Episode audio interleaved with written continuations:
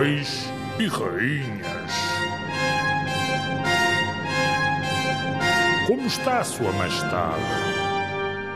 Na primeira dinastia de Portugal podemos contar nove reis. Um, dois, três, quatro, cinco, seis, sete, oito, nove. Sim, nove reis, é isso mesmo. À primeira dinastia de Portugal chamamos Dinastia Afonsina ou de Borgonha. É o primeiro grupo de reis que governou Portugal. Reis todos da mesma família. Esta dinastia durou 240 anos. Tudo começou com Dom Afonso Henriques.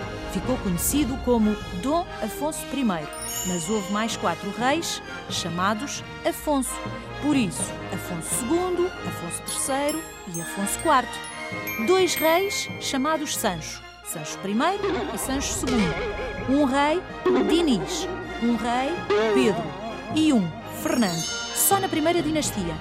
E tu tens nome de rei? Conheces alguém com nome de rei?